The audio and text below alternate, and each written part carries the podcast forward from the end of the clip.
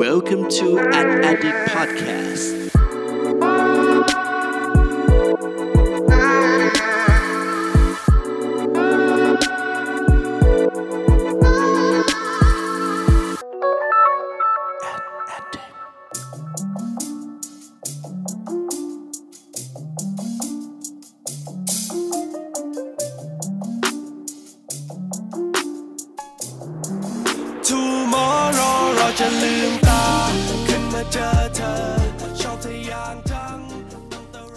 สวัสดีครับ ขอต้อนรับเข้าสู่ Addict Podcast ตอนที่ 38 นะครับ วันนี้ก็เปิดมาแบบแปลกๆหน่อยละกันนะฮะจะได้งงๆนะครับว่าเฮ้ยวันนี้ทำไมมาแปลกนะครับ จะมาพูดเรื่องอะไรกันแน่นะครับ เพราะว่าถ้าจากที่ฟังแบบนี้นะฮะก็คงเดากันได้แล้วนะครับว่าเรื่องที่จะพูดวันนี้เนี่ยเราจะมาคุยเกี่ยวกับเรื่องของ Music Marketing นั่นเองฮะซึ่งถือว่าเอาจริงๆต้องบอกเลยว่าในประเทศไทยเรานะครับนักการตลาดบ้านเราแล้วก็แบรนด์บ้านเราเนี่ยชื่นชอบกันมากๆครับในการที่ทำเพลงนะฮะร่วมกับศิลปินนะครับเพื่อเป็นการโปรโมทสินค้าหรือบริการบางอย่างนะครับด้วยการถ่ายทอดผ่านทางเพลงนั่นเองนะฮะดังนั้นวันนี้ครับด้วยความฮิตที่มันเกิดขึ้นอย่างต่อเนื่องนะครับ โดยเฉพาะปีนี้เนี่ยเราก็จะเห็นเลยว่า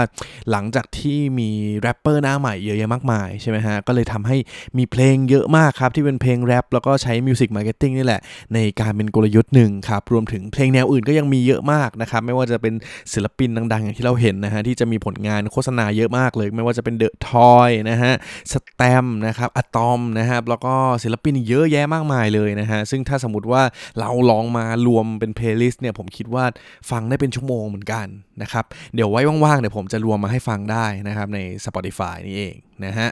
ก็วันนี้นะครับสิ่งที่เราจะมาพูดคุยกันนะครับก็เลยจะกลายเป็นเรื่องของ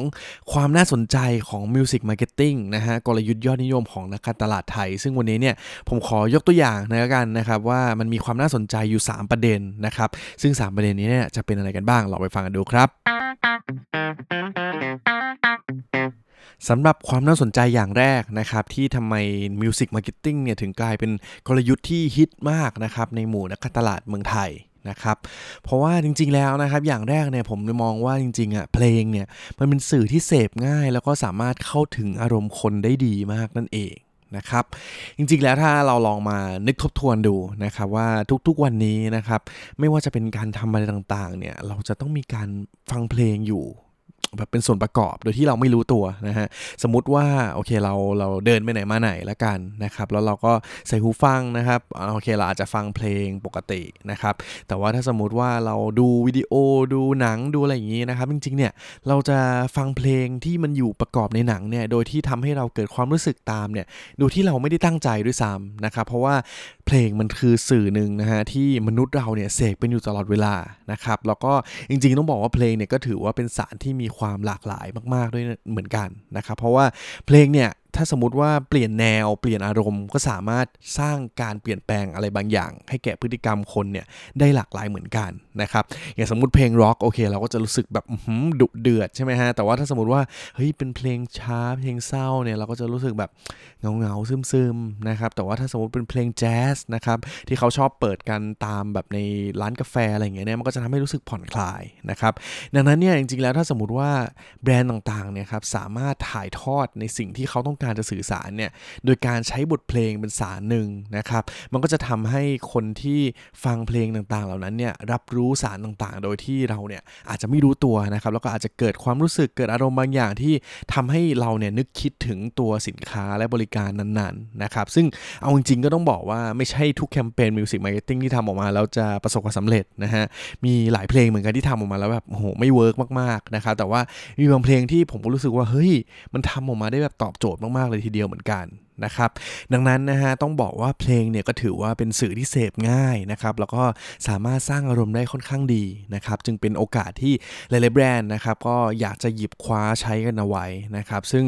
โอกาสนี้แหละมันก็จะทำให้คนที่ฟังเพลงของเรานะครับซึมซับแล้วก็รับรู้เกี่ยวกับแบรนด์ของเราเนี่ยโดยที่เขาเนี่ยอาจจะไม่รู้ตัวด้วยซ้ำนะครับและนี่ก็คือความน่าสนใจอย่างแรกนั่นเองครับ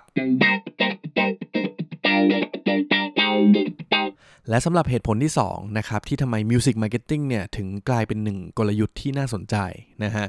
ผมมองว่าจริงๆแล้วเนี่ยเวลาที่แต่ละแบรนด์นะครับเขาจะทำการสื่อสารผ่านบทเพลงไปนะครับแน่นอนว่าถ้าสมมติว่าแบรนด์ทำเพลงออกมาสื่อสารโดยตรงโอเค มันก็อาจจะมีแคมเปญส่วนน้อยมากๆนะครับที่มันค่อนข้าง work นะครับที่เพลงนั้นมันบังเอิญติดหูนะครับแต่ว่าส่วนใหญ่เนี่ยผมคิดว่าการที่เลือกศิลปินมาสร้างสรรค์บทเพลงร่วมกับแบรนด์เนี่ยก็เป็นส่วนที่ส่งผลเยอะมากๆเหมือนกันนะครับ เพราะว่าจริงๆแล้วเนี่ยเหตุผลอย่างหนึ่งครับ การที่เราสื่อสารผ่านศิลปิน ที่ถ้าสมมติว่าเราเลือกมาถูกต้องเนี่ย มันจะเป็นการเพิ่มโอกาสที่สามารถเข้าถึงกลุ่มแฟนคลับของศิลปินเหล่านั้นได้ด้วยนะครับอย่างสมมติว่าจริง ๆ แล้วเนี่ยปกติอะผมยกตัวอย่างแล้วกันว่า อย่างสมมุติว่าผมอาอยากจะทำเพลงขึ้นมานะครับ แล้วก็เลือกนะครับว่าเฮ้ย ถ้ากลุ่มเป้าหมายของเราเนี่ยเป็นวัยรุ่นนะครับเราอยากจะใช้ศิลปินคนไหนนะครับเอเจนซี่หรือว่าแบรนด์เนี่ยเขาต้องมีการศึกษาแหละครับว่าเฮ้ยใครที่มันจะเหมาะสมมีกลุ่มเป้าหมายที่มันตรงกับกลุ่มเป้าหมายของแบรนด์นะครับสมมติได้แรปเปอร์นะฮะเป็นแรปเปอร์หนุ่มมาจากเวที The Rapper คนหนึ่งนะครับ ก็อาจจะเป็นตัวอย่างที่ผมเพิ่งเปิดขึ้นไปตอนต้นก็ได้นะครับ อันนั้นหลายคนเลยนะฮะเขาเห็นอยู่แล้วครับว่ากลุ่มคนเหล่านี้เนี่ยวัยรุ่นเนี่ยติดตามอย่างดีมากนะครับ ดังนั้นเนี่ยพอแบรนด์ได้สร้างสรรค์ผลงานอะไรต่างๆ กับศิลปิน โดยที่ศิลปินเขาเนี่ยแบบใส่ความตัวเป็นตัวเอง ไม่ต้องไปฝืนอะไรของเขานะครับให้เขาถ่ายทอดเหมือนเป็นเพลงเขาจริง ๆ เลยเนี่ยพอทำออกมาแล้วเนี่ยมันก็เลยจะได้กระแสตอบรับที่ค่อนข้างดีมากๆนะครับแล้วก็สามารถเข้าถึงกลุ่มเป้าหมายที่เป็นแฟนคลับของเขาได้เนี่ยแบบชัดเจนมาก ๆ โดยตรงเลยนะครับ แล้วก็จะทำให้การสื่อสารเนี่ยค่อนข้างมีประสิทธิภาพมาก ๆ เลยทีเดียวนะครับ เพราะว่ามันมีอย่างบางแคมเปญนะผมเห็นเลยว่า เฮ้ย พอทำเพลงทำอะไรออกมาแล้วนะครับ กลุ่มแฟนคลับนี่แหละคือ ตัวดีเลยนะฮะ รีบไปซื้อสินค้าและบริการนั้นๆใหญ่เลยนะครับ เพราะว่าเขาก็ถือว่าเข้าใจแล้วก็อยากจะสนับสนุนศิลปินคนนั้นๆด้วยนะครับ ดังนั้นนะครับเหตุผลที่ 2 นี้นะครับ ก็คือการที่ทำเพลงแบบ music marketing เนี่ย มันก็เป็นการเพิ่มโอกาสเข้าถึงกลุ่มแฟนคลับของศิลปินได้อย่างดีมากนั่นเองครับ และเหตุผลอย่างที่ 3 นะครับ ที่ทำไม Music Marketing นะฮะ ถึงเป็นกลยุทธ์ที่น่าสนใจนะครับ ก็คือจริงๆแล้วนะครับ ผลงานที่เวลาเราสร้างสรรค์ออกมาในรูปแบบของเพลงหรือว่าเสียงเนี่ย มันสามารถไปอยู่ในสื่อได้ค่อนข้างหลากหลายมาก ๆเลยนะครับเพราะว่าจริงๆ ลองคิดดูนะฮะว่าพอเรามีไฟล์เสียงแล้วนะครับ สื่อของการสื่อสารที่เราสื่อสารออกไปเนี่ยแน่นอนว่ามันมีทั้งออฟไลน์ออนไลน์ใช่ไหมครับมีทั้งเป็นเป็นหนังโฆษณา มีทั้งเป็นเป็นสื่อต่างๆ ที่อยู่ในชีวิตประจำวันของคนนะครับดังนั้นเนี่ยมันสามารถต่อยอดได้เยอะมากครับตัวอย่างเช่นโอเคทำเพลงออกมา 1 เพลงนะครับเราก็อาจจะนำเพลงนั้นเนี่ยไปใส่ใน music streaming ช่องทางต่างๆนะครับไม่ว่าจะเป็นแอปพลิเคชันตัวอย่างเช่น j o o x นะครับหรือว่า Spotify นะครับหรือว่าอื่นๆนะฮะหรือแม้แต่ระทั่งการสร้างสรรค์เป็น music video นะครับเพื่อให้คนเนี่ยได้รับชมนะครับพอเป็น music video คนก็อยากจะดู story ดูอะไรต่างๆเนี่ยบางเพลงเนี่ยดังเพราะ music video ด้วยซ้ำนะครับก็สามารถลงใน YouTube ได้นะครับแล้วก็นอกจากนั้นเนี่ยเอาเพลงเนี่ยสามารถไปประกอบในการทำหนังโฆษณาก็ได้อีกเหมือนกันนะฮะหรือแม้แต่กระทั่งไปทำเป็นสื่อวิทยุต่างๆนะครับจริงๆเนี่ยบอกเลยมันทำอะไรได้เยอะมากๆนะครับดังนั้นเนี่ยถ้าสมมติว่า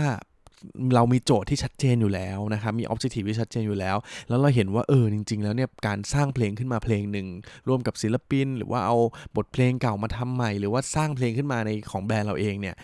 มันเหมาะสมนะครับก็อาจจะถือว่าเป็นโอกาสที่น่าสนใจเหมือนกันนะครับเพราะว่าถ้าสมมุติว่าเราสร้างเพลงออกมาได้แล้วนะครับเพลงเนี่ยเป็นสิ่งหนึ่งที่เป็นสื่อที่สามารถนำไปต่อยอดได้ค่อนข้างหลากหลายเลยทีเดียวนะครับ และนี่ก็คือนะครับ3 เหตุผลที่ผมยกตัวอย่างมาให้เห็นภาพละกันนะครับว่าจริงๆ แล้วโอเค music marketing เนี่ยมันก็เป็นกลยุทธ์ที่น่าสนใจเหมือนกัน นะครับ แต่ว่าต้องย้ำอีกครั้งนะฮะว่าจริงๆแล้วเนี่ยไม่ใช่ทุกแบรนด์นะครับหรือว่าทุกโจทย์ของธุรกิจทุกโจทย์ของการตลาดนะครับที่จะสามารถตอบโจทย์ได้ด้วยกลยุทธ์ music marketing หรือว่าการทำการตลาดด้วยเพลงแบบนี้นะครับต้องดูใส่ใจเหมือนกันนะครับว่าเฮ้ยโจทย์วัตถุประสงค์ objective ของเราเหล่านั้นเนี่ยมันเหมาะสมหรือเปล่านะครับแล้วก็การเลือกศิลปิน การเลือก target ต่างๆเนี่ยการใช้เพลงมันเหมาะสมจริง ๆ หรือเปล่า นะครับก็ถือว่าเป็นโจทย์ที่นักการตลาดแล้วก็นักโฆษณาเนี่ยต้องคิดให้ดีๆก่อนนะครับไม่ใช่ว่าเฮ้ยวันนี้ผมบอกว่าเหตุผลนะฮะมันมีหลายเหตุผลเลยนะครับ music marketing น่าสนใจแล้วก็จะไปทำกันเลยนะครับยังไงก็ต้องทำการบ้านกันให้ดีๆนะครับ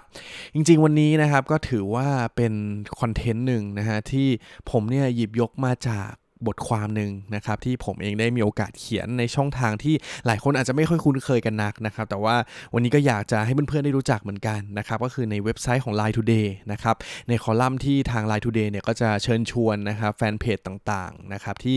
เขาเนี่ยมีความน่าสนใจแล้วก็มีเรื่องประเด็นต่างๆ ในในของแต่ละคนนะฮะมาถ่ายทอดในคอลัมน์ที่เรียกว่า Talk Today นั่นเองนะครับ โดยบทความของผมที่จะพูดเรื่องราวอะไรลักษณะน่าสนใจแบบนี้เนี่ยก็จะมาทุกวันพุธในช่วงเย็นๆนะฮะบ่ายๆเย็นๆนะครับแล้วก็ถ้าเอาง่ายๆครับ ถ้าใครอยากติดตามก็ติดตามใน Facebook a d d i c t นั่นแหละครับ เดี๋ยวผมก็จะไปแชร์อยู่ดีนะฮะ